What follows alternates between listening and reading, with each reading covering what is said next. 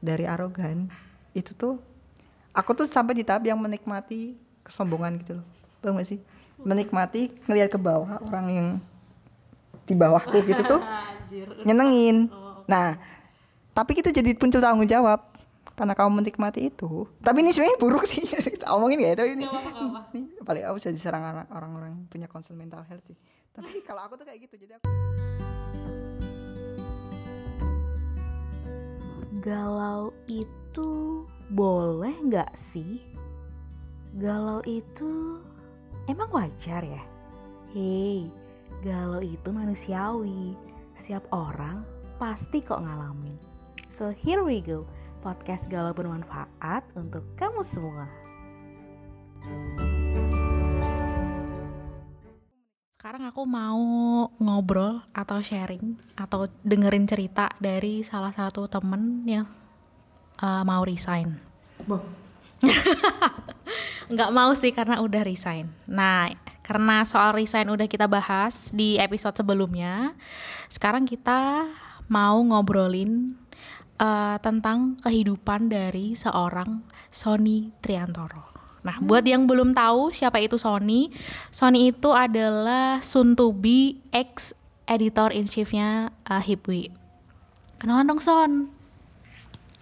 Halo, halo. Ya, ya aku namaku Soni Triantoro. Aku mulai Jumat depan sombong amat yang resmi menjadi pembaca Hipwee. Gila. Karena ya akan berpindah tempat. Uh, ke ke salah satu media di Jakarta sih. Yang lebih besar. Ya begitulah. Gitu sih. Oke, itu dia perkenalan singkat dari Soni. Nah, uh, Soni ini menurut kacamataku atau menurut sudut pandangku yang uh, yang nggak kenal-kenal banget sama Soni, Soni itu uh, menurutku punya perjalanan uh, karir yang bisa dibilang unik, bisa dibilang keren juga. Jangan sih Tanti, dia sombong. Uh, unik aja bisa dibilang unik gitu. Kenapa? Uh, nah ini nih saatnya kita ngejawab kenapa perjalanan karirnya Soni itu unik. Coba dong Son, tolong uh, sharing ke aku sama pem- sama pendengar-pendengarku tentang perjalanan karirmu. Dari yang awal banget, yang uh, pertama kali kamu meniti karirmu ini sampai sekarang yang mau jadi uh, soon to be Jakartans gitu. Si anjing, gue pikir, gue pikir mau dijawab sendiri. Eh ini bilang anjing nggak apa-apa? Gak oh nggak apa-apa ya. Okay. Uh, kalau dibilang unik, ya unik sih. Sebenarnya kalau aku sih tetap apapun perjalanannya. Hmm. Aku lebih suka dan aku lebih uh, sepakat untuk menyebut aku tuh ya penulis gitu.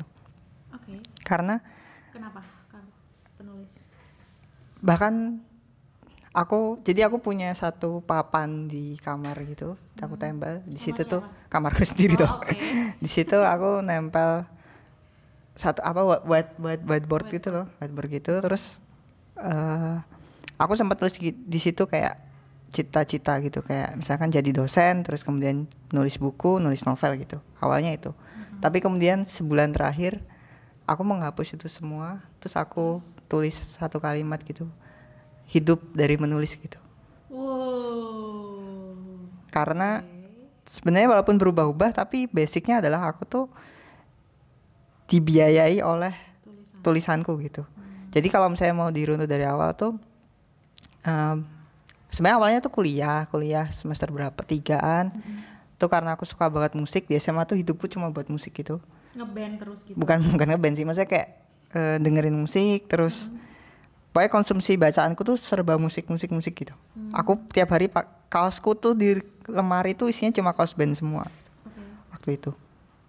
Terus habis itu kuliah semester tiga jadi... Uh, uh, ada satu media portal musik di Jogja namanya Jogja Stock terus aku daftar di situ terus akhirnya penulis waktu itu dan oh. emang sebenarnya itu bukan daftar karena itu cuma ada sama aku masuk di situ cuma ada tiga orang. Hmm. Jadi kayak ternyata aku juga berarti hanya dikelola oleh satu orang sama satu temennya gitu. Nah aku masuk tiga orang lah.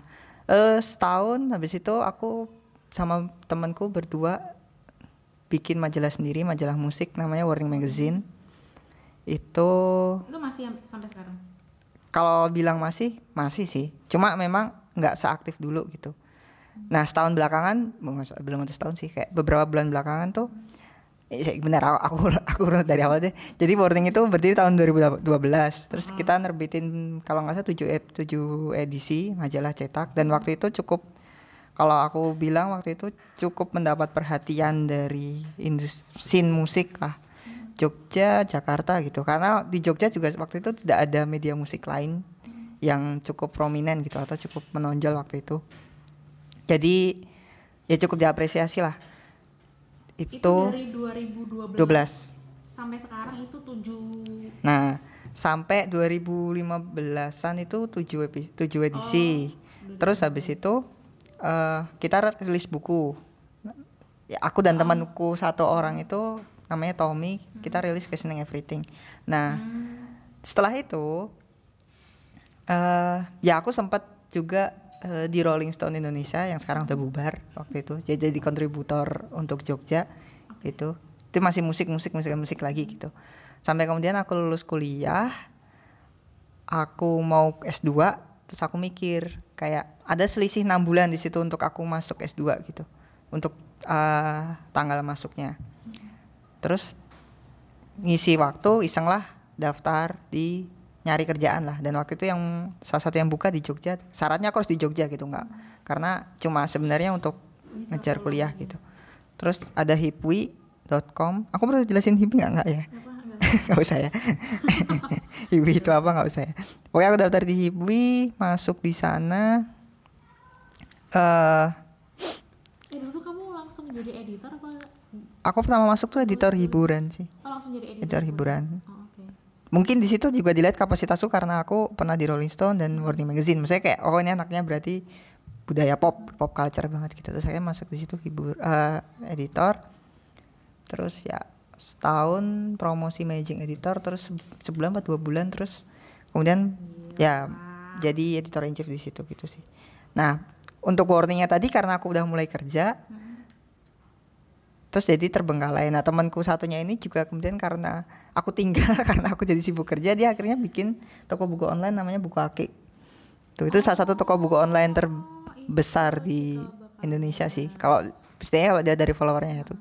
Nah dari situ kemudian karena aku dan Tommy ini temanku ini sibuk kerja, ya udah akhirnya nggak rilis lagi. Nah beberapa bulan lalu kita memutuskan untuk mulai lagi.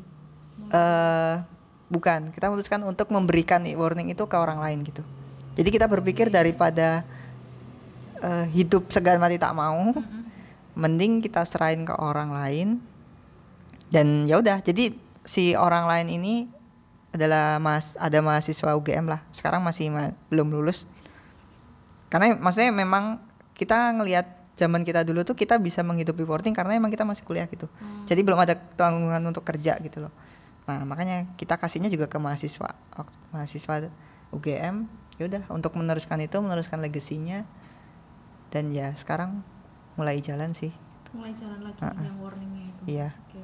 di tangan orang lain, ya aku paling bantu-bantu ngasih saran dan sebagainya gitu sih. hmm. Ya itu sih, jadi dari musik terus kemudian pertama kali ke Hipwee itu umum, dan dari situ kebetulan aku juga ketertarikanku terhadap hal di luar musik tuh tiba-tiba sangat apa ya tinggi gitu. Jadi aku mulai tertarik politik dan sebagainya itu.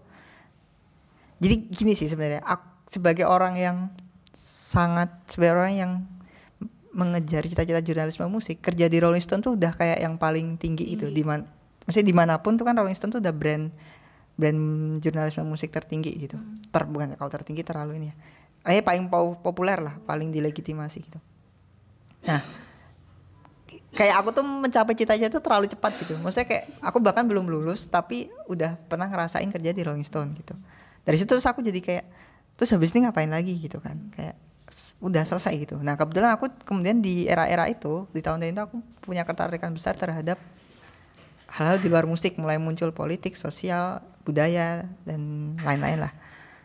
Nah terus kemudian bahkan aku sampai akhirnya aku punya pemikiran bahwa musik tuh penting tapi gak sepenting itu gitu loh.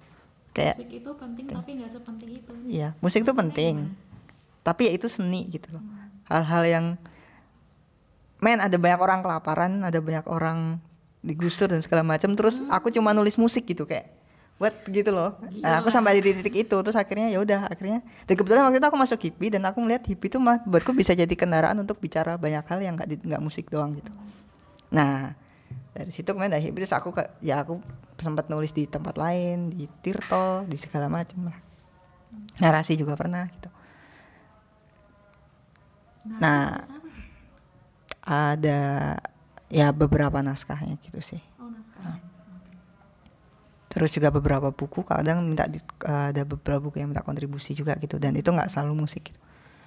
Kayak kemarin tuh kamu baru yang di Jakarta itu hmm? buku apa sih yang puisi-puisi itu? Oh itu. Itu kamu juga ikut. Jadi uh, ya ada dua buku rilis kan itu itu yang terbitin Warning sih. Oh. Jadi yang pertama tuh kalau tahu Tuan Skuter itu musisi dari Bandung kayaknya musisi Bandung. Jakarta, eh, Bandung sih, ya yang banyak bicara soal isu-isu sosial politik gitu. Terus dia bikin buku lirik dan aku jadi editor dan nulis kat, kata pengantar di situ. Terus kemudian satu lagi adalah kita bikin kayak kumpulan puisi, tapi ini kan puisi kan identik dengan kopi dan senja gitu kan. Hmm. kita kita tuh kayak mau melawan narasi itu dengan bikin puisi tapi isinya tuh tentang alkohol dan mabuk gitu. Nah itu kemudian ya beberapa teman-teman sih. Mungkin yang populer tuh di situ ada Jason Ranti, ada Sisir Tanah, hmm. ada Galih Kopi Basi kalau tahu. Itu dia orangnya. Ya, itu juga ada di situ gitu. Ya, ya belasan orang lah nulis puisi di situ. Nama bukunya Arak-arakan gitu. Gitu sih. Terus ya udah. Pokoknya kayak belum lama sih itu aku tuh ada satu hari tuh ada di satu hari tuh aku tiba-tiba berpikir hidupku tuh sangat romantis gitu ya. Anjir. Maksudnya kayak aku tuh bisa beli ini, bisa beli itu, hidup gitu tuh cuma karena nulis gitu. Maksudnya gak tau mungkin kalau buat orang lain biasa aja, tapi karena aku tuh tumbuh di keluarga yang sangat religius. Bukan religius sih, tapi ya mungkin bisa dibilang oh. delapan, sembilan puluh persen keluargaku tuh P N S. Keluarga besar ya, sembilan puluh persen keluarga besarku tuh P N S karena kayak ada jejaringnya gitu lah. Cuma kalau sejak kayak lima atau sejak dipegang Jokowi itu emang jejaring itu terputus karena kayak kak, apa untuk nepotisme itu lebih susah gitu loh. Tapi sebelumnya tuh parah parah jadi kayak sejak kecil tuh kamu udah tahu ini ini gedenya bakal jadi P N S karena udah jejaring keluarga tuh udah kuat banget. Nah di situ terus aku tuh kayak beda sendiri, kayak aku kerja di ya emang sih industri kreatif Hipwee ya, tapi ya aku bisa ada di situ, bisa dapat kesempatan ini kesempatan itu juga gara-gara nulis sih sebenarnya. Ya, bahkan di pekerjaanku yang nantinya ini aku pindah hmm. itu tuh walaupun posisiku bukan penulis tapi sebenarnya masih berkaitan. Kapasitasku yang diharapkan di posisi yang aku pegang itu adalah karena tulisanku gitu. Hmm. Jadi ya menarik sih. Posisi yang nanti kamu itu apa? Hmm, ya narasi kan ini ya foundernya kan Azwar Sihab hmm. gitu kan. Ya aku bantu-bantu dia lah untuk uh, menyampaikan isu itulah ya pokoknya bantuin mikir lah ini sebenarnya bantuin mikir Mbak Nana ini bantuin mikir itu. Terus juga kita akan ngembangin narasi juga akan ini aku boleh omong belum ya oh. Ini narasi akan ngembangin ini sih tulisan lah kan selama ini video kan. Nah, kita mau oh, menggoncangkan media. media-media online lain nih oh, dengan akan bikin konsep tulisan gitu ya, ya balik ke tulis menulis sih sebenarnya. Makanya aku selalu akhirnya aku menuliskan kalimat itu di whiteboard di kamarku bahwa ya hidup dari menulis akhirnya. Jadi kalau boleh gitu. Dirunut lagi tuh yang pertama tuh Warning itu ya? Iya, yeah. uh, Jogja Stock nama pertama oh, musiknya dari situ setahun terus baru kita bikin Warning. Jogja Stock dulu Warning terus dia di Rolling Stone. Uh, di Rolling Stone, habis itu masuk oh, ke Hipwee. Uh-uh. Terus sekarang yang mau ini tuh narasi. Iya. Nah balik lagi ke yang Warning tadi, itu kenapa sih berani banget bikin satu majalah? Sementara kan kamu masih kuliah. Hmm, ya ya ya. Uh, sementara kayaknya tuh kebanyakan anak-anak kuliah yang lain tuh kayaknya nggak bakal mikir buat bikin bikin kayak Warning kayak gitu. Kenapa kamu malah memilih untuk bikin warning dan dengan temanmu itu? Oke, okay. Jawabanku kan terdengar sangat idealis karena ini terjadi di, di usia-usia yang sangat idealis gitu. Okay. Hmm, uh, per, jadi kita merasa, aku tuh kuliah tuh sama temanku sama Tommy tuh kayak mungkin beneran yang masuk itu kelas tuh satu jurusan satu kelas okay. Komunikasi U G M ya. Itu tuh kayak mungkin cuma dua puluh persen yang beneran masuk kelas oh. gitu. Sisanya tuh titip absen. Terus di luar gitu, karena kita merasa apa yang kita butuhkan, apa yang kita suka gitu tuh gak terwadai, gak terakomodir di perkuliahan itu. hmm. Nah cuma kita tuh gak mau jadi orang yang kamu tuh kuliahnya ya wis ngono kayak lo, rasa kuliah ngono, gak, ya gak, gak kayak gitu. Tapi kita, oh kalau kita gak dapat ruang belajar yang ideal ya kita bikin sendiri gitu. Terus akhirnya ya udah kita bikin ruang sendiri berupa majalah itu. Maksudnya kita bikin media sendiri berarti gitulah. Nah kenapa majalah ya karena kita, Tommy itu anak zin, zin tahu zin nggak? Zin tuh kayak kayak kayak majalah tapi yang biasanya hitam putih doang, kayak kecil. Oh, iya. Itu kulturnya anak punk sih biasanya gitu. Ya, biasanya di distro-distro itu nggak? Nah kayak gitu gitulah itu. Nah sementara kalau aku tuh anak Rolling Stone hey, dan Hey Magazine banget gitu. Hmm. Jadi aku tuh selalu langganan dan aku sangat menikmati yang namanya mem ke Gramet dia. Lihat penasarannya hari, e, minggu ini apa ya edisi, edisi apa, terus lihat covernya, hmm. membolak-balik halamannya gitu-gitu, terus koleksi di rumah. Nah aku menikmati itu banget sih. Jadi kita memang generasi media cetak sih. Jadi waktu itu akhirnya ya udah bikin majalah kayak gitu. Terus waktu itu duitnya dari mana? Edisi pertama tuh kita keluar duit sendiri. Waktu itu aku keluar lima ratus ribu apa sih juta ya lupa deh. Pokoknya edisi pertama keluar duit sendiri, edisi kedua tuh masih keluar duit, tapi jadi semakin edisinya semakin lanjut tuh keluar duitnya makin sedikit gitu loh. Udah ada pemasukan sedikit-sedikit. Sampai seingatku kayaknya di edisi keempat tuh kita mulai yang pertama kalinya belum untung tapi enggak enggak. Tapi nutup. Ya udah apa sih istilahnya? Ya balik, balik modal, modal lah. Hmm. Balik modal sih. Hmm. Cuma kalau ditanya apakah profit ya tetap aja enggak profit sampai sekarang. Itu dijualnya di se- se- Jogja aja apa kayak sampai ini kok sampai ada di Singapura satu satu Mantap. satu satu di satu, satu stand lah ada di Singapura, tapi aku juga belum pernah lihat langsung sih. Itu promosinya dari sosial media. Sosial media aja. Heeh. Hmm. Tapi sebenarnya tuh ini kok kalau kita bicara uh, musik ya, maksudnya itu kan walaupun di situ ada politik, ada sosial, ada film juga, tapi kan base base-nya musik si Warning Magazine ini. Itu tuh segmented, tapi akhirnya jadi menurutku lebih mudah tersebar gitu loh. Karena militan lah, ibaratnya pasarnya tuh militan, segmen dan segmented dan militan. Dan anak-anaknya tuh ya itu-itu, itu-itu aja gitu. Maksudnya kayak di Bandung tuh, misalnya kamu di Bandung kamu tahu deh anak musiknya yang pegang scene musik itu siapa, di Jakarta siapa, di Jogja siapa gitu. Jadi gak perlu modal yang besar kalau kamu pandai, produkmu bagus dan kamu pandai bergaul sih itu udah cukup sih buat cukup bisa promosi, ya. uh-uh. hmm. sampai di pasar yang tepat ini gitu. Tadi dua ribu dua belas sampai dua ribu lima belas yang tujuh hmm. tujuh edisi hmm. itu itu dari rentang tiga tahun ya atau empat tahun. Tiga tahun kayaknya. Tiga tahun. Sebenarnya kita tuh punya kayak dua bulan sekali, tapi akhirnya ya nggak bisa sih. Hmm. Itu yang deadline-nya berantakan juga. Cuman kamu sama Tommy itu? Oh nggak nggak. Apa? Nggak nggak. Itu banyak orang sih. Uh, ini yang menarik adalah pertama kali kita bikin kan berdua tuh, tapi terus kan otomatis itu akan menarik teman-teman sekelas kan, kayak oh si Soni sama Tommy bikin majalah nih, ikut ikut ikut ikut ramean gitu. Sebulan setelah kita jalan, kita pecat semuanya gitu.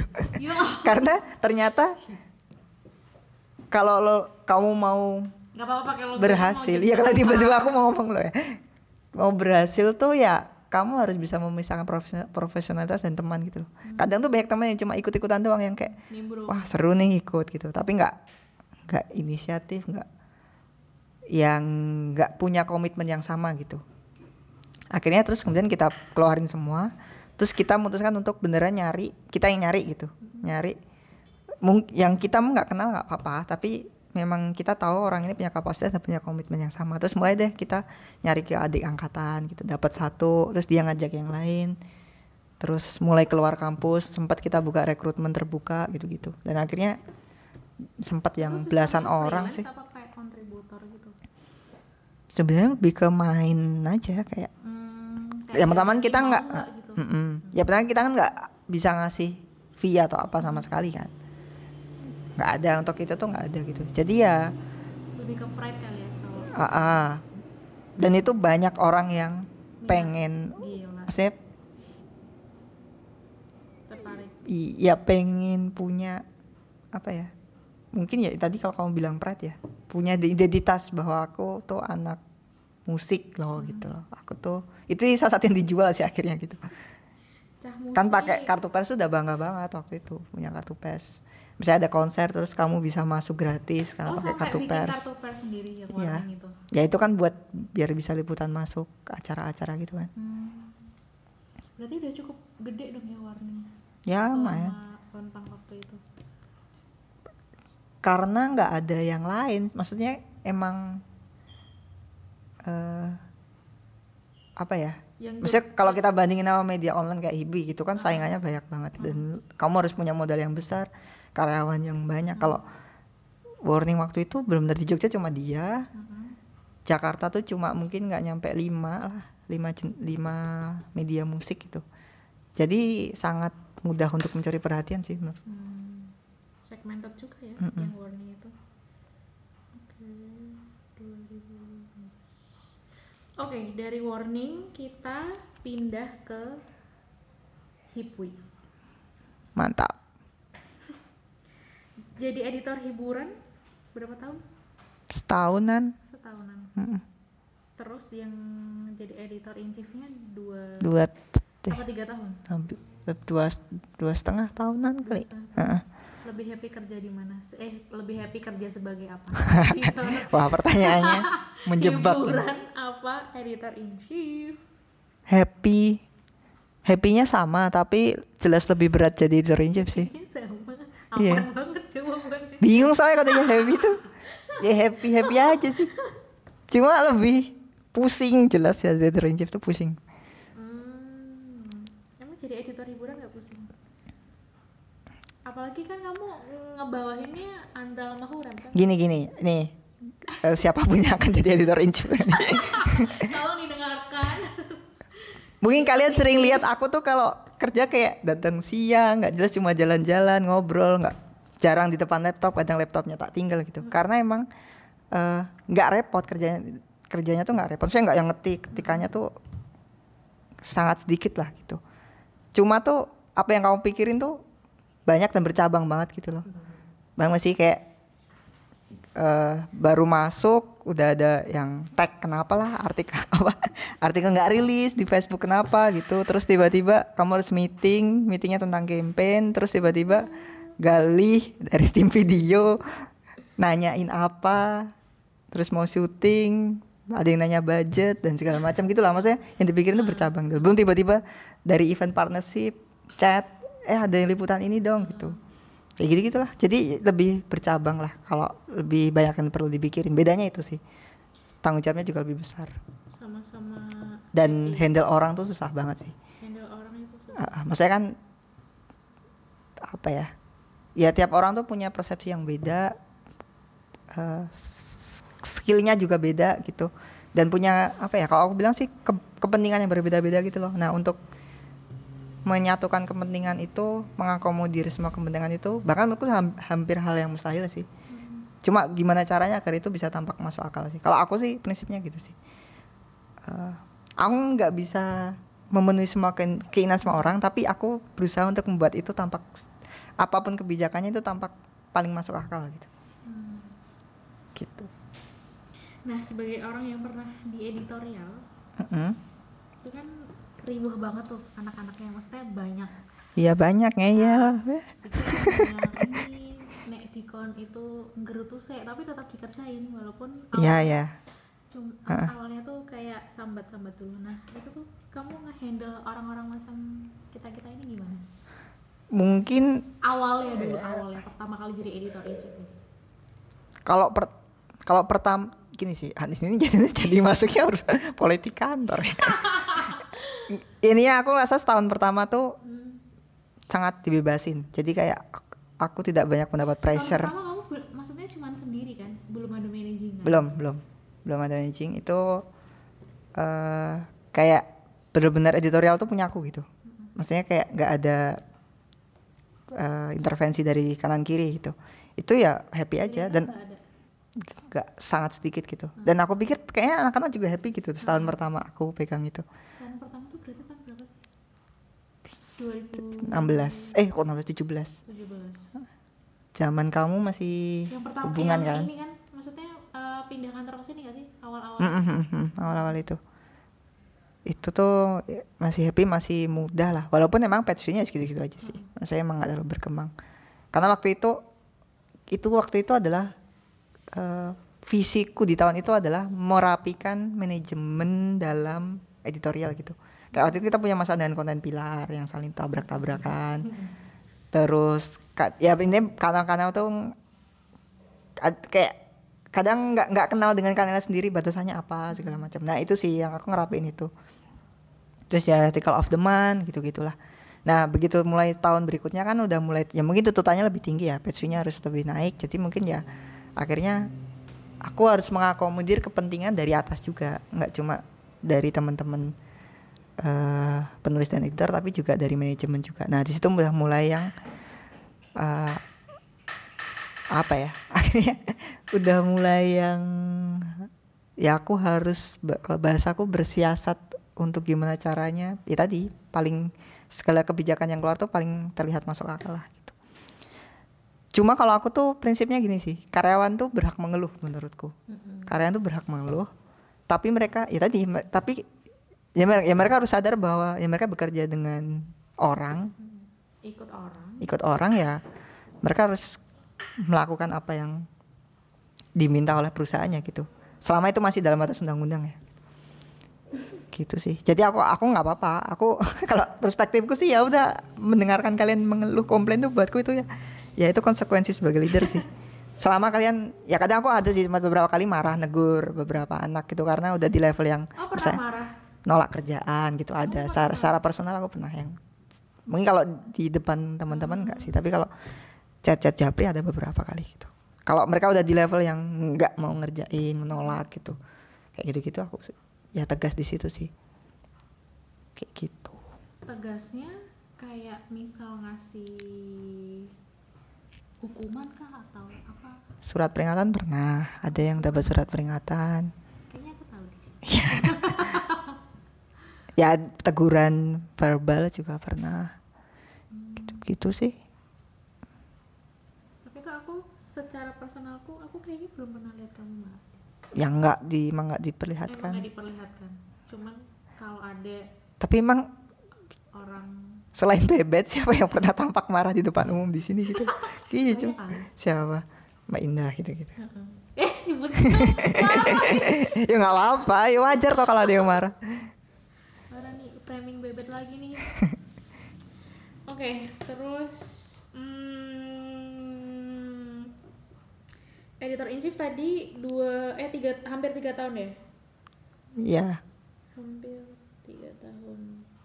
Terus um, kalau diminta buat ngulang dua posisi ini, kamu pilih yang mana? Sebagai editor hiburan atau sebagai editor in chief dengan uh, orang-orang yang sama? Yang kerja sama kamu. Kalau ngulang editor in chief tetap kan. Uh, karena ya karena ya tantangan yang lebih besar dan lebih ya banyak hal yang ya itu kayak pengembangan diri enggak sih? Maksudnya uh, apa yang aku hadepin tuh uh, adalah level yang lebih lanjut untuk aku bisa menghadapi hal yang lebih berat selanjutnya. Di posisi-posisi selanjutnya gitu. Hmm. Gitu. Tentu selain gaji juga ya, itu juga pasti. Ya iyalah ada dua kali gaji. Iya kan? Iya. Malah ngomong gaji. Lebih. Terus kan ini udah mau ninggalin posisi editor in chief nih. Kamu secara personal mm-hmm. ada nggak pesannya buat the next editor in chief? Wow. Padahal nggak, kayaknya nggak bakal didengerin juga sih. Tapi aku pengen tahu aja. Ini pesan. Pesanmu personal. Kan kita udah tahu editor in chiefnya siapa. Udah. Nah itu pesan personal ke dia atau pe- siapapun yang siapapun oh siapapun tapi dari personalmu. Waduh sulit nih pertanyaannya nih. Hmm. Pesannya apa ya? Apa uh, mental kayak apa kayak? Kalau kuat mental um, mungkin aku lebih ke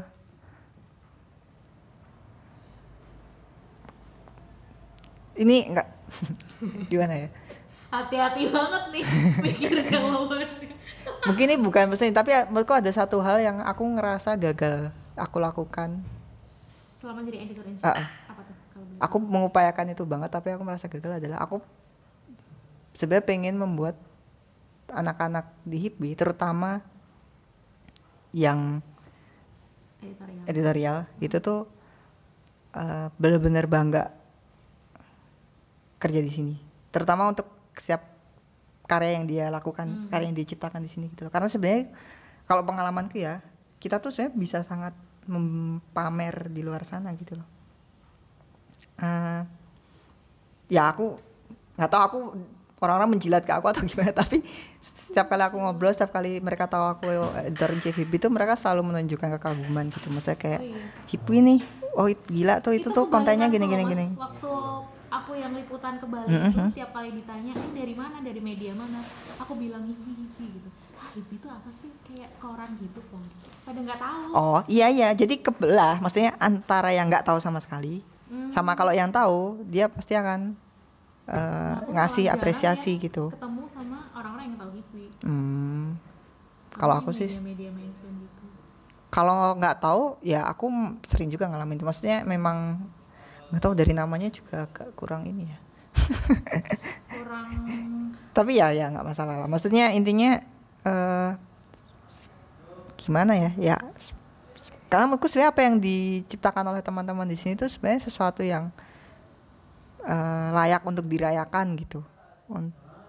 Mungkin mungkin ya beberapa hari terakhir aku sering posting artikel teman-teman, karya teman-teman. Nah ya maksudku ya aku ingin memamerkan itu ke followerku lah. Maksudnya kayak ya gila. Ya membuat seribu orang tuh ya. Ya ayolah kalian tuh harusnya bangga sama apa yang kalian ciptakan tuh loh. Hmm. Di Hipwee itu juga sebenarnya enggak uh, ya apa ya? Kita media yang cukup diperhitungkan kok di luar sana secara konten paling enggak ya. Aku enggak tahu secara yang lain, tapi secara konten tuh kita sangat diperhitungkan.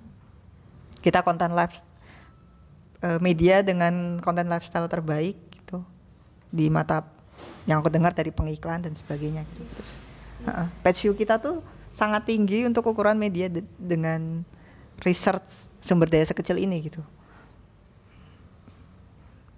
dan segala macam sih uh-uh. untuk untuk research sekecil ini oh. gitu. Ya kalau kamu bandingin dengan Brilio atau I D N Times ya beda, cuma kan kalau kita lihat sumber dayanya kan pun beda banget. Dan konten kita menurutku itu yang paling bag- paling bagus sih dibandingkan dibandingkan I D Enders dan Brilio. Terus merek. Gitu-gitu sih. Nah, harapanku dengan editor in chief yang baru ini kan eder, menurutku editor in chief kan wajah ya. Dia enggak cuma jago, enggak cuma mimpin. Ya enggak cuma mimpin. Itu bedanya ya, tapi dia juga wajah, wajahnya media. Unilubis I D N Times. Terus dulu sih Zen R S, Tirto, Zen R S Narasi sekarang. Narasi, uh, dibajak Narasi. Ya dibajak Mojok Narasi. Tuh dulu sempat Agus, Prima, Armandani gitu-gitu. Ya maksudnya itu wajar sih, jadi menurutku perlu show off sih, lebih show off aja. Lebih show off dan mudah-mudahan bisa narik teman-teman yang lain untuk ikut tampil juga di depan gitu. Terus menurutmu show off show off-nya harus gimana? Maksudnya harus wah. Yang banyak keluar apa? Bergaul iya. Aku nggak tahu ya, aku nggak. Kalau ini aku ya karena aku nggak tahu itu mungkin tiap orang. Itu lebih personalnya nggak sih kalau misal show Iya. Gitu. Iya, tapi ya itu dibutuhkan sih menurutku. Mas dan mungkin kan kantor juga perlu mewadahi itu juga. Hmm, mungkin bukan mewadahi ya, tapi mensupport itu gitu loh. Tapi aku udah bilang sih. Kayak perlu juga disupport gitu, ngasih ruang untuk lebih banyak tampil gitu. Sosoknya juga harus keluar gitu. Gitu sih. Ya hmm, ya kalau yang ngisi acara lah pasti kan, terus ya ikut main, maksudku hmm, malah jangan terlalu sibuk dengan urusan dalam kantor ya, gitu loh. Oke, okay. Itu kan tadi buat the next editor in chief siapapun itu kan. Mm-hmm. Nah kalau untuk anak-anak editorial sendiri, Anjir. karena jujur berita keresahanmu ini adalah mungkin bisa dibilang patah hatinya anak-anak se-editorial, termasuk aku, walaupun aku udah gak di editorial. Rasanya ini bilang patah hati. Aduh apa ya? Ya, ya sebenernya tadi sih aku pengen teman-teman tuh bangga kerja di sini, hmm. bangga dengan apa yang mereka ciptakan, itu satu. Terus kedua sih, aku tuh orangnya optimis sih, jadi bahkan aku optimis untuk media yang aku tinggalkan gitu loh. Kayak kalian sebenernya uh. ya media ini tuh bisa bertahan dan apa ya? Nah kalau mau jujur-jujuran ya aku gak yakin, belum gak yakin ya, belum tentu Narasi akan bertahan lebih lama dari Hipwee gitu, belum tentu gitu. Jadi ya sebenarnya uh, ada harapan gitu loh, di Hipwee itu tetap ada harapan kok gitu, gak masalah gitu. Dan hmm, ya aku berharap ini sih, setiap uh, setiap kali aku pindah tempat, aku berharap tempat yang aku tinggalkan tuh tetap akan bertahan dan berkembang, karena aku punya sense of belonging tetap di sini.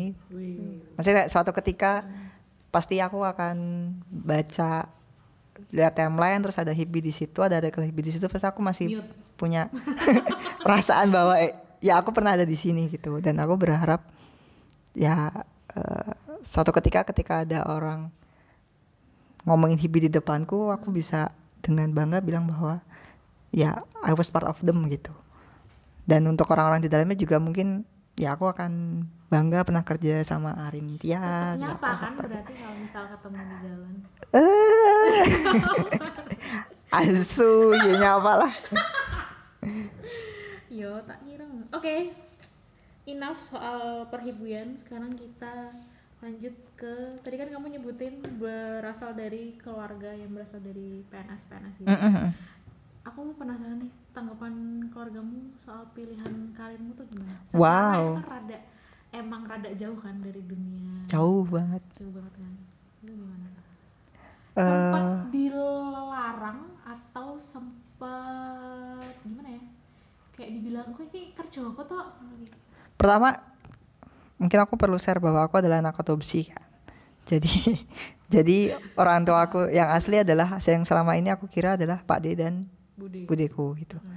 Nah, Pak De Budeku adalah orang yang sangat straight untuk urusan P N S ke P N S P N S-an itu gitu. Hmm.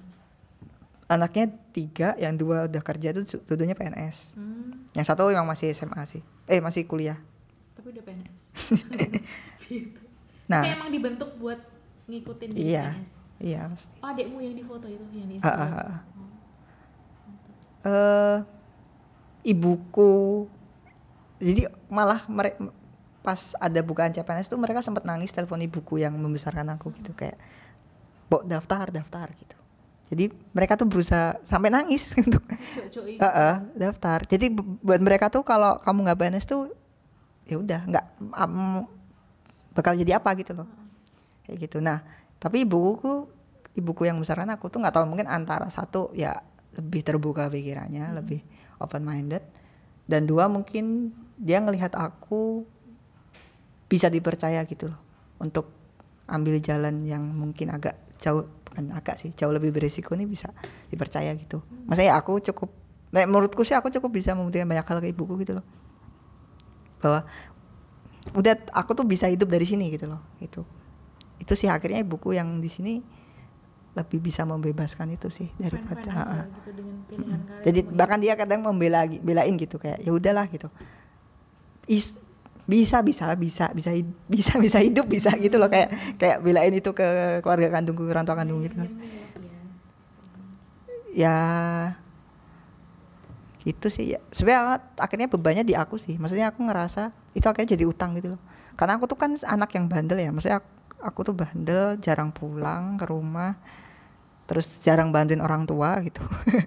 Makanya aku merasa hal-hal itu adalah berarti kamu maksudnya pulangku malam gitu loh. Enggak, uh, anak satu-satunya, satunya di tunggal rumah. Di rumah. Saya aku merasa setiap kenakalanku tuh utang buatku yang harus aku bayar dengan caraku, dan caraku itu mungkin ha, sifatnya ke karir sih.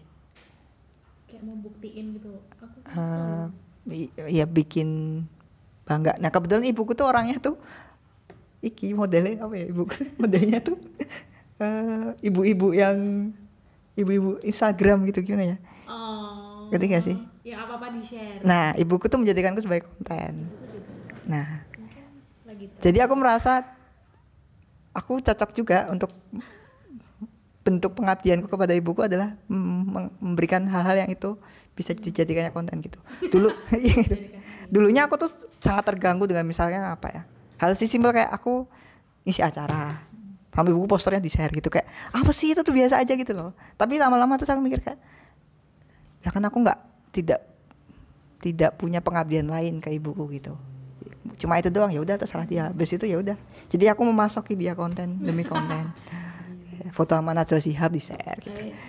Terus kayak aku yuk, saya malas tapi itu saya ya udah ya udah terserah terserah ibuku lah gitu. Yang penting seneng ibu eh ya kan. Caranya caranya beda-beda. Kayak aku yang bisa aku lakukan cuma itu sih. Ya udah.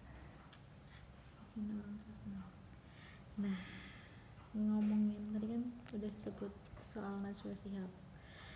Ini aku di hasil riset-riset wow. basic di salah satu foto ini ini ya temanmu yang ngebangun warning tadi ya. Oh iya. Yeah. Itu di sini cerita soal pertama kali kamu dihubungin sama Najwa Shihab.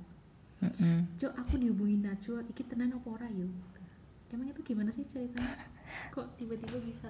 Itu itu kebetulan banget sih, jadi tuh dihubungin Najwa. Hmm, waktu itu kita lagi meeting soal warning, jadi kita mau bikin majalah apa apa ya waktu itu, edisi baru lah, edisi hmm. baru.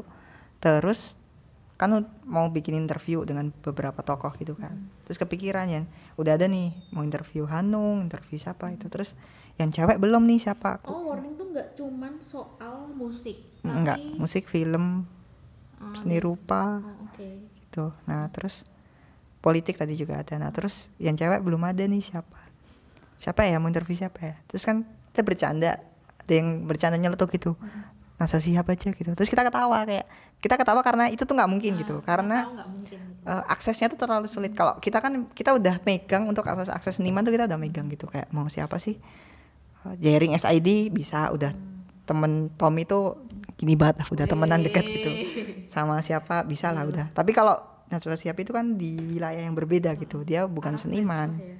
Dia apa ya? Ya eh, ya udah di bidang yang berbeda lah gitu. Ketawa gitu. Kayak lima belas menit setelah itu tuh tiba-tiba H P ku bunyi. Hmm. Ada chat. Kan nomor doang. Terus aku buka. Terus di situ waktu itu kalimat teksnya adalah Hai Ma- uh-uh, Hai uh-uh, Hai Mas Soni, saya Najwa Shihab dari Narasi T V gitu. Terus aku sempat yang diam kayak kaget enggak? Aku sempet yang kayak, aku kira pers rilis gitu loh, ah. kan se, se, sekelebat gitu kan bacanya, nggak sekele, bacanya kan buka sekelebat oh. gitu. Aku pikir kayak pers rilis terus ada kata Najwa Shihab ngapain bikin acara atau apa gitu. Aku diem gitu tuh, benar-benar ini ini chat dari dia gitu-gitu. Terus baru yang ya udah otomatis kan kaget kan. Sebenarnya kagetnya bukan yang, tapi lebih kayak kita tuh baru ngomongin dia gitu loh. Terus kok kebetulan, kebetulan banget gitu. Ya udah dari situ sih. Terus ya udah dia ngajak ketemu terus. Nah, ada. Tahu kamu itu dari mana sih si Najwa Shihab? Apa dia baca tulisanmu di Hipwee? Katanya begitu. Atau... Katanya dia baca tulisanku. Katanya dia baca tulisanku hmm. sih. Cuma nanti aku akan tanya-tanya lagi sih. Jadi aku ada kecurigaan mungkin ada juga rekomendasi dari dosen atau apa, dosen U G M mungkin juga. Oh. Karena ada beberapa alumni di situ juga sih. Di Narasi itu. Uh-uh. Hmm. Itu kamu dihubunginnya untuk ngebantuin project tertentu apa? Iya, ya sebenarnya pekerjaan yang sekarang aku lakukan tuh udah langsung ditawarin di situ. Cuma eh, aku nggak tahu ya. Kerjanya halus ya? Iya, iya. Dan memang kayaknya udah ada proyeksi sih narik hmm. sejak pertemuan pertama itu. Cuma ya dia pelan-pelan sih. Mungkin dia juga ngetes juga aku kerjaanku bagus atau enggak. Bisa jadi enggak cocok gitu.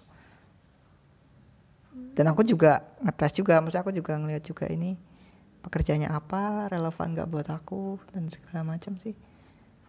Apa sih itu sebutannya? Maksudnya posisimu yang waktu kemarin dihubungin si Najwa Shihab itu? Hmm. Kayak konsultan apa? Ya, bisa dibilang think tank sebenarnya kalau lebih tepatnya sih. Think tank tuh kayak bantuin mikir, hmm. ting teng, jadi ting pikir teng, tengnya apa ya? ya biasanya tuh pemerintah organisasi tuh punya ting teng, hmm. tapi biasanya tim, jadi tim yang buat mikirin gitu. Atau pre- presiden tuh pasti punya, ya kalau presiden mungkin staf semacam staf ahli gitu sih, ya staf ahli bisa dibilang staf ahli sih. Sampai sekarang berarti ya. Mm-mm. Terus posisimu yang selanjutnya ini juga masih ini apa? Itu. Kayak itu, itu tapi juga dikasih posisi yang lebih formal di Narasi sih. Hmm. Ya. Saya aku bingung deh yang yang Najwa Shihab menghubungin kamu ini buat jadi konsultannya dia pribadi mm-hmm. apa dia di Narasi? Hmm, pribadi, cuma kan otomatis juga berkaitan dengan narasi. Aku agak susah menjelaskan karena memang ada hal yang harus aku tutupi sebenarnya. Jadi aku pelan-pelan jelasinnya. Ya intinya, jadi ini pekerjaan di balik layar banget sih. Jadi begitulah. Ya cuma kan, ya kapal pun Najwa tampil lah. Kan kadang dia tampil juga di narasi kan. Otomatis itu juga jadi bagian kerjaanku gitu.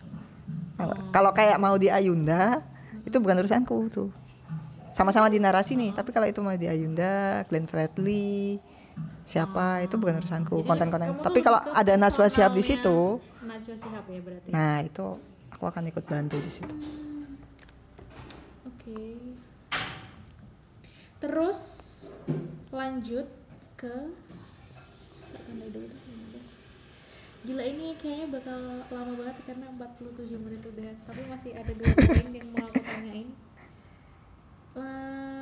Nah dari uh, tadi ngobrol sama Soni itu aku mendapatkan satu hal kalau Soni itu tuh orangnya bergaul banget gitu. Wow, padahal nggak. Bergaul dalam tanda kutip garingnya, bergaul banget. Terus huh? temannya juga banyak. Nah itu kok bisa sih San punya teman banyak tuh, terus di mana-mana juga ada teman tuh gimana? Ih. Orangnya ekstrovert banget po. Asli. Keramaian, orangnya asik gitu po. asik, asik. Ya, aku tuh enggak enggak. Asli ya, padahal sebenarnya kalau di tongkronganku aku tuh sering disebut, sering dilabelin orang yang malas berteman. Hah? Uh-uh, asli. Malas berteman kok temannya banyak banget. Nah. Eh uh, gini-gini, kalau sebenarnya nature-nya, sebenarnya nature-nya aku, aku sih merasa aku suka berteman. Cuma kadang hmm. kalau dibandingkan tongkronganku yang lain, aku tuh termasuk yang paling, uh, makanya jadinya arogan gitu loh. Kayak, kayak, ya arogan terus apa ya, nggak. Dan aku, aku maksudnya aku suka berteman, tapi aku tuh orangnya tuh canggung sebenarnya, nggak, nggak pinter untuk gaul gitu. Pinter gimana jelasnya? Aku nggak bisa langsung jadi orang yang asik kalau dalam satu, satu dua pertemuan gitu loh. Kan ada ya orang yang bisa langsung mm-hmm. langsung sok akrab, tapi sok akrabnya tuh enak gitu kan, kadang ada yang kayak gitu kan. Nah aku tuh nggak bisa gitu. Nah akhirnya kalau pertanyaanmu misalkan ya, Tira lah ya. Nah kayak gitu Tira kan langsung, langsung oh oke okay, gini ya, ada yang darah, punya darah-darah humas lah, darah-darah P R gitu tuh ada. Aku tuh nggak nggak sama sekali nggak sebenarnya. Nah kalau ditanya temanku banyak itu tuh menurutku faktor ini juga sih, teman kepentingan itu loh. Menurut masnya ada yang butuh. Kamu ada yang butuh mereka apa mereka yang butuh kamu? Mereka butuh aku. Wiss, menurutku. Iya kayak gitu. Bukan banget. Gak ya banyak, cuma maksudku itu ya. itu ya wajar gitu loh. Hmm. Gitu, maksudnya kalau ya temannya banyak tapi kan bisa disempitin lagi teman yang benar-benar yang benar-benar temen tuh berapa gitu kan juga bisa. Mungkin tarifisi deh, relasi sih bukan. Nah, itu lebih tepat. Relasi banyak. Kalau temen biasa aja menurutku. Ya selalu ada tapi ya standar lah. Nah, relasi itu hmm. kalau relasi ya banyak banget cuy gitu. Terus punya tips enggak kenapa bisa relasinya banyak banget? Kayak dari orang yang suka musik ada, orang yang suka buku ada, terus yang itu ada gitu. Anak yang media, anak media ada. Kayaknya setiap sisi anak muda tuh kayaknya punya relasi sama kamu di sana. Gini, aku tuh jadi kalau di Warning itu kan memang kayak berbagi tugas gitu. Jadi di Warning tuh ada yang pintar banget bergaul tuh ada. Nah, kamu bukan, bukan aku, justru aku paling enggak. Nah, cuma aku tuh fungsinya ada dijual. Kamu. Aku tuh dijual di mana muda. Aku tuh peranku adalah jualannya gitu loh, yang dijual. Yang ngejual tuh temanku. Jadi misalkan mau ketemu siapa, aku diajak. Yang ngejual temanku, oke okay, baik. Dikenalin, eh ini misalkan ini ini loh yang nulis ini, ini yang uh, editor in chiefnya Hipwee atau apa. Nah peranku tuh di situ, cuma buat dijualin. Jadi buat nunjukin bahwa oh uh, ini tuh orang yang ya punya power lah gitu lah. Modelnya kayak gitu. Peranku tuh di situ. Nah itu tuh akhirnya bentuknya kolektif. Jadi kenapa misalnya relasi banyak itu tuh berkat aku sama teman-teman di Warning ini. Berawal dari Warning ya? Maksudnya bukan karena aku sendiri, tapi karena uh, aku dan teman-temanku di Warning ini bergerak dengan peran masing-masing yang itu tuh tepat gitu. Nah perannya tuh ada yang perannya jual, perannya main. Nah peranku itu adalah berkarya, terus nanti itu dijual. Dijual. Jadi aku nulis ini, aku yang nulis. Nah, dari situ kan jadi ada reputasi tuh, tentu aku dijual gitu. Hmm. Gitu. Gitu sih modelnya. Itu sejak di Warning berarti? Ya aku ngerasa mulai mulainya di Warning sih. Terus kalau yang yang di ed- sebagai editor in chief? Nah, relasi. Aku ngerasa jauh lebih sedikit temen yang aku dapat karena aku di Hipwee. Oh, iya? Dibanding karena aku di Warning, di Rolling Stone gitu. Enggak tahu sih. Emang menurutku media ya itu, itu balik lagi ke tadi yang aku jelasin, menurutku kelemahannya media ini sebenarnya adalah masalah relasi sih, ngembangin relasi aja. Hmm. Itu aku kerasa sih nggak nggak nggak nambah, bahkan kayak lebih aku yang mengenalin temanku ke Hipwee gitu dibandingkan aku bisa dapat teman karena aku orang Hipwee gitu, kecuali ya teman-teman kalian di, yang di dalam Hipwee juga gitu. Oh ternyata seperti itu relasi, kenapa punya Kenapa bisa punya banyak relasi? Udah mau sejam soalnya. Udah lima puluh. Poin terakhir, pertanyaan ya. Terakhir. Ini tolong benerin aku kalau salah ya. Aku dengar dari orang kalau Soni itu punya kisah cinta yang unik. Hmm. Gak unik juga sih, tapi um, aku ganti kata. Eh. Yang cukup lama. Sama satu orang. Ya. Nah, dengar dari orang kan kayaknya itu udah pengetahuan umum dah. Publik. Itu. Nah, itu putus nyambung kan? Sebenarnya cuma sekali sih putusnya. Iya, iya ya sih. Iya. Putus nyambung kan? Iya. Nah, pertanyaan terakhir adalah ada saran enggak? Wow. Seorang Soni tak mintain saran buat hubungan yang awet ala Soni. Aku tuh bahkan nggak tahu apa hubunganku tuh sehat atau enggak, karena kayak nggak sehat sih Soni. Kayak gimana ya? Kayak karena udah bergantung gitu loh, gimana sih? Saling bergantung berarti. Oh, oh. Saling. Menurutku nggak ada tipsnya, cuma kebetulan saling membutuhkan gitu loh. Hmm. Kebetulan saling membutuhkan, kebetulan karakternya tuh saling membutuhkan gitu loh. Kamu sama? Aku. Sama jauh beda banget, dan itu makanya sang, aku tuh tipe yang sangat dominan, sangat center, sangat egois gitu, kayak sesuka aku banget lah orangnya gitu, sesuka aku banget. Nah si pacarku ini hmm. kebetulan orangnya itu, jadi aku tuh tipe yang butuh dilayani gitu loh. Wah, oke. Okay. Ini mungkin kalau ter- didengar feminis jadi agak ini. Cuma emang kebetulan karakternya aja. Aku aku pro feminis. Cuma kebetulan karakterku tuh memang karakter yang Karena aku tuh nggak bi, karena aku tumbuh di keluarga yang selalu punya pembantu, aku tuh nggak bisa ngurus, nggak nggak pandai buat masalah domestik gitu loh. Jadi aku tipe yang butuh dilayani. Nah kebetulan si pacarku ini pantesan dibawain bekal tiap hari. Ada orang yang kenikmatannya itu melayani orang gitu loh. Jadi dia tuh malah, aku ngelihat dia tuh malah, dia malah sedih ketika dia merasa aku tuh misalnya aku bisa semua, terus dia fungsinya apa buat aku gitu loh. Aku nangkap itu banget gitu loh. Dia happy ketika itu sejak pertama awal-awal pacaran. Awal-awal terus makin kesini itu. makin makin menjadi-jadi gitu. Wow. Karena menjadi. Uh, jadi aku ngelihat dia tuh happy ketika tahu misalnya aku tuh nggak bisa ngapain. Terus tuh kan gitu. Gak bisa. Terus dia merasa ini celah nih aku bisa masuk, jadi dia merasa bahwa aku juga butuh dia di situ gitu.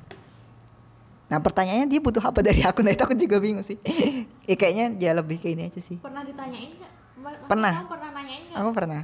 Kamu tuh sebenarnya butuh apa sih dari aku? Kamu pernah. Bukan pertanyaan gue gitu sih. Pertanyaan gue adalah kenapa kamu suka sama aku gitu pertanyaan. Terus jawabannya. Eh saya, saya aku mau nanya. Jadian pertama kali berarti S M A kelas tiga. Satu sekolah. Satu kelas. Anjir, satu kelas. Satu kelas dan satu bangku enggak? Eh satu bangku, satu meja. Kita jadian itu di saat mungkin aku sama dia tuh ngobrol belum ada lima kali. Ikan tuh. Jadi aku ditembak itu. Hah? Serius? Kamu yang ditembak? Oh.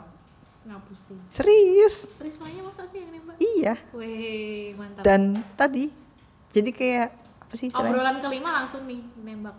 Bahkan sebenarnya kayak nggak pernah ngobrol gitu. Tiba-tiba temannya bilang si ini suka sama kamu. Masa.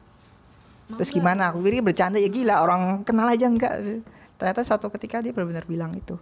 Oh wow. Terus aku kayak syok, terus aku kayak besok ketemu ya gitu. Maksudnya aku nggak bisa jawab sekarang ini kayak ini apa sih ini gitu. Kayak aku kayak, kayak ini spontan apa apa sih acara spontan apa apa sih kayak.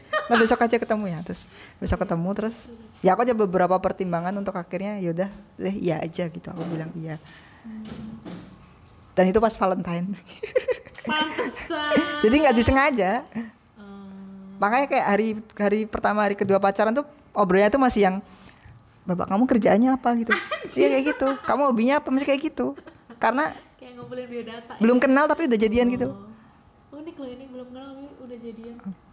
Kayak anime-anime Jepang yang apa sih pemuja rahasia pemuja rahasia gitu loh. Tetap mayor kesel. Ah gitu. Berarti nggak ada saran nih. Masa sih nggak ada saran? Dari nggak S M A ada. Sampai sekarang nggak ada, aku nggak ada saran sekali. Itu berarti awet dong hubungannya. Awet banget. Tapi ya itu aku nggak bisa ngasih saran karena itu kayak kebetulan aja, kebetulan saling membutuhkan. saling membutuhkan. Gitu. Hmm. Oh ya waktu itu belum jawab yang apa? Aku nanya kenapa dia suka hmm. sama aku. Jawaban dia tuh cuma jadi dia merasa dia itu dibesarkan di keluarga yang sangat posesif, nggak boleh keluar main, nggak boleh apa, konservatif. Dia cuma goal, jadi kalau kamu tanya dia goal hidupmu apa, dia cuma satu, dia mau punya suami yang nggak kayak bapaknya. bapaknya dia mau punya suami yang bahasa aku sih liberal gitu loh. Itu doang, open minded, ini goal, goal dia tuh itu, aku pengen punya suami yang open minded. Nah dia melihat itu ada di aku, udah gitu. Mantan-mantannya sebelumnya berarti mantannya nakal semua sih ya, sama mungkin sebenarnya juga open minded, cuma nah cuma ini yang menarik, menarik adalah kan sebelum sama aku dia udah pacaran lima kali dan kalau aku kepoin itu isinya tuh anak-anak S M A, itu tuh anak-anak nakal, anak-anak klub malam, ada anak-anak yang rock and roll gitu, pokoknya berandal-berandal. Jadi kelihatan emang dia tuh nyarinya yang bad boy gitu loh. Lucunya adalah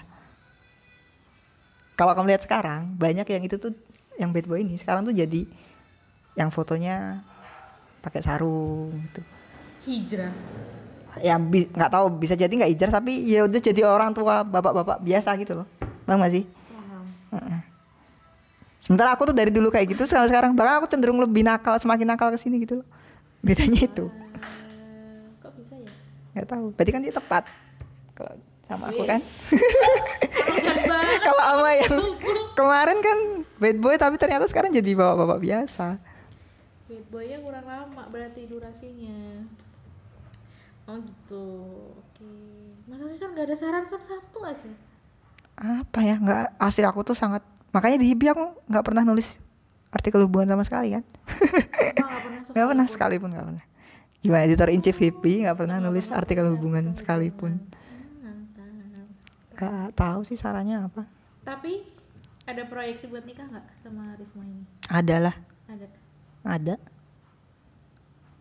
Aku. Berarti kamu emang tipe orang yang emang mau nikah?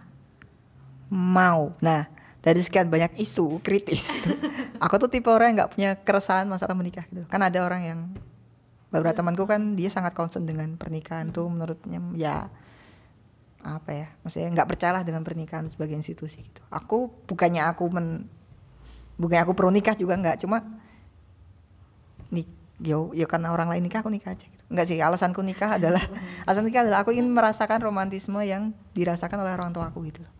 Kayak ya kan kita lihat kita dibesarin sama ayah ibu kita, nah masa kamu nggak pengen sih kayak uh-uh, ngerasain hal yang sama. Udah itu doang sih, nggak nggak nggak politis lah alasan untuk nikah tuh. Bapak tahu mau sama yang ini apa sama yang lain? Bisa dijawab. Ya sejauh ini ya ini. Hmm, terakhir hmm. punya anak nggak? Mau. Justru itu alasan pengen nikah. Kalau bisa tuh malah aku lebih pengen punya anak daripada nikahnya gitu. Wah wow, seru, aku punya anak pasti.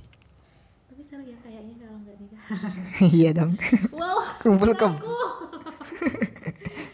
Itu sih pengen punya anak ya berarti. Hmm, tapi lebih realistis mana? Kamu nikah apa punya anak? Realistis mana? Kayak itu harus dijalani dua-duanya deh. Di Indonesia. Tapi kan kamu pengennya anak. Mm-mm. Tapi itu tuh nggak ya yang nggak yang aku kejar gitu loh ya, kayak ya udah di Indonesia ya mau harus dijalani dua-duanya. Oke okay, sudah ke checklist semua pertanyaannya. Okay. Ini kayaknya aku ngeditnya bingung Son, sejam lebih Son. Kenapa harus diedit? Podcast tuh nggak ada yang lebih dari empat puluh lima oh, menit gitu ya? Di mana-mana. Mau satu closing statement dong dari seorang Soni Triantoro. Waduh. Kayak yang gak nyambung juga gak apa-apa. Closing statement atau pesan nih buat aku sebelum kamu ninggalin Jogja dan jarang ketemu. Apa ya? Duh makanya susah nih. Hmm. Apa dong? Coba dong. Susah banget nih. Susah banget nih. Susah tau closing statement tuh. Hmm. Karena ini ngalir ininya obrolannya, mm-mm. Jadi nggak ada satu tema khusus. Iya makanya, iya makanya terus kayak aku harus mencari closing statement yang berkaitan dengan yang mana nih kayak. Soal karir aja nih. Waduh. Lebih susah ya. Ya ini aja aja nih closing statement yang selalu aku pakai sih. Parah. uh, ya apapun. Kan ya aku melihat Arin kan salah satu orang di Hipwee yang menurutku paling oh, ini berarti tentang aku ya, katamu oh, buat iya, kamu iya, ya ya aku aku melihat Arin adalah salah satu temanku di Hipwee yang apa ya kreatif dan maksudnya punya semangat untuk berkarya nggak cuma di Hipwee gitu loh, salah satunya misalnya dari podcast ini gitu. Nah sebagai orang yang uh, punya semangat berkarya, pesanku untuk setiap orang yang berkarya di luar sana sih sebenarnya adalah ya bikinlah karya yang tetap ini sih ini tetap tetap berpegang pada manusiaan sih, tetap humanis dan uh, ya tanggung jawab sebagai seorang yang punya karya dan tanggung jawab sebagai seorang manusia itu sama gitu. Tapi ya percaya apa enggak, aku tuh di luar ini, maksudnya hmm. di luar dari kantor itu aku merasa aku nggak bisa apa-apa loh. Hmm. Itu kenapa ya? Itu normal nggak sih? Maksudnya tiap berhadapan sama orang, walaupun uh, maksudnya katakanlah dari media lain, aku tuh tuh merasa nggak punya value terus kecil banget gitu, kayak nggak pede. Ini aku masih gitu. Nyambung ini. Iya nggak apa-apa. Oh. Itu wajar nggak sih? Aku aku tidak ada di posisi yang sama kayak kamu ya. Aku jadi aku nggak bisa berempati. Tapi menurutku sih mungkin ya uh, ya mungkin itu P R kantor ini kali ya. Membuat anak-anaknya punya right gitu sih. Ya, kepercayaan kan? diri sih kepercayaan diri sebagai individu gitu loh, jadi nggak bergantung sama kantornya sih, mungkin kayak gitu. Atau mungkin akunya kali ya yang kurang apa sih kurang embrace apa yang hmm. dia tak lakuin selama ini di sini gitu, iya nggak sih? Ya bisa jadi. Ya, mungkin bukan cuma P R-nya kantor sih, P R-nya kalian juga sih sendiri sih untuk lebih pede sih menurutku, lebih ya lebih jualan, lebih jualan. Padahal aku juga sering ngisi di mana, ngisi di mana, tapi kalau tiap keluar gitu terus aku ini siapa, aku capable gak ya? Oh, kayak aku tuh jauh ya kayak dari perasaan nah, itu. Karena aku tuh sombong jadi susah sih. Susah. Oke, okay, Son, ya. Makasih. Enggak mau ngomong apa tadi? Enggak. Aku Udah, jadilah aja. Arogan gitu loh. Nah, pesan terakhir dong, gimana caranya? Apa? Gimana jadi... caranya jadi arogan ala Sony? A- Susah, aku tuh gak bisa. Kenapa arogan tuh ada tipsnya? Itu bawaan ya?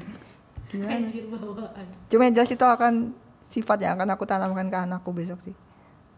Ada arogan, berarti percaya arogan diri. Penting ya? Menurutku penting. Nah, dari arogan, nih ini menurutku ya.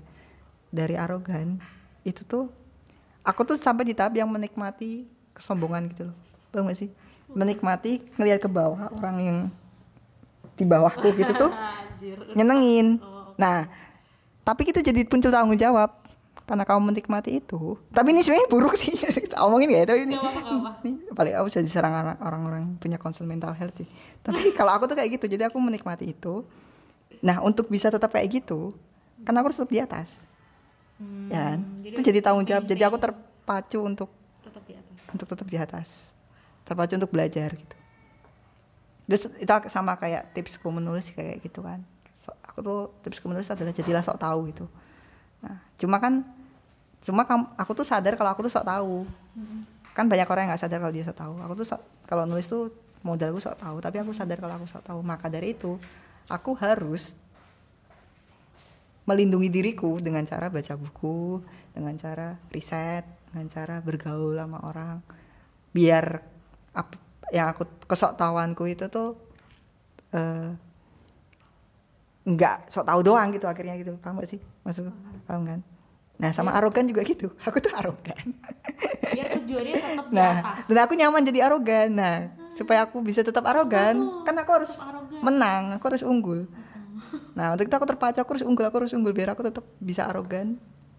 Arogan tuh privilege-nya orang menang gitu loh. Nah itu, maka aku selalu menang biar aku bisa tetap arogan. Oke. Gitu. Jadi jadilah orang arogan. Apa? Tapi bagian kamu kalah, iya, kalah arogan lagi. Tapi kan aku tidak bertahan. Nah tapi tetap arogan kan, enak bro. Udah mentalnya. Ya, kalau itu mah bodo amat, aku tidak bertaruh di hal masak. Oke. Terima kasih sudah dengerin. Untuk kritik dan saran uh, bisa langsung ke Instagramnya et galau bermanfaat, galaunya pakai W. Tuh. Terima kasih. See you in another podcast, guys.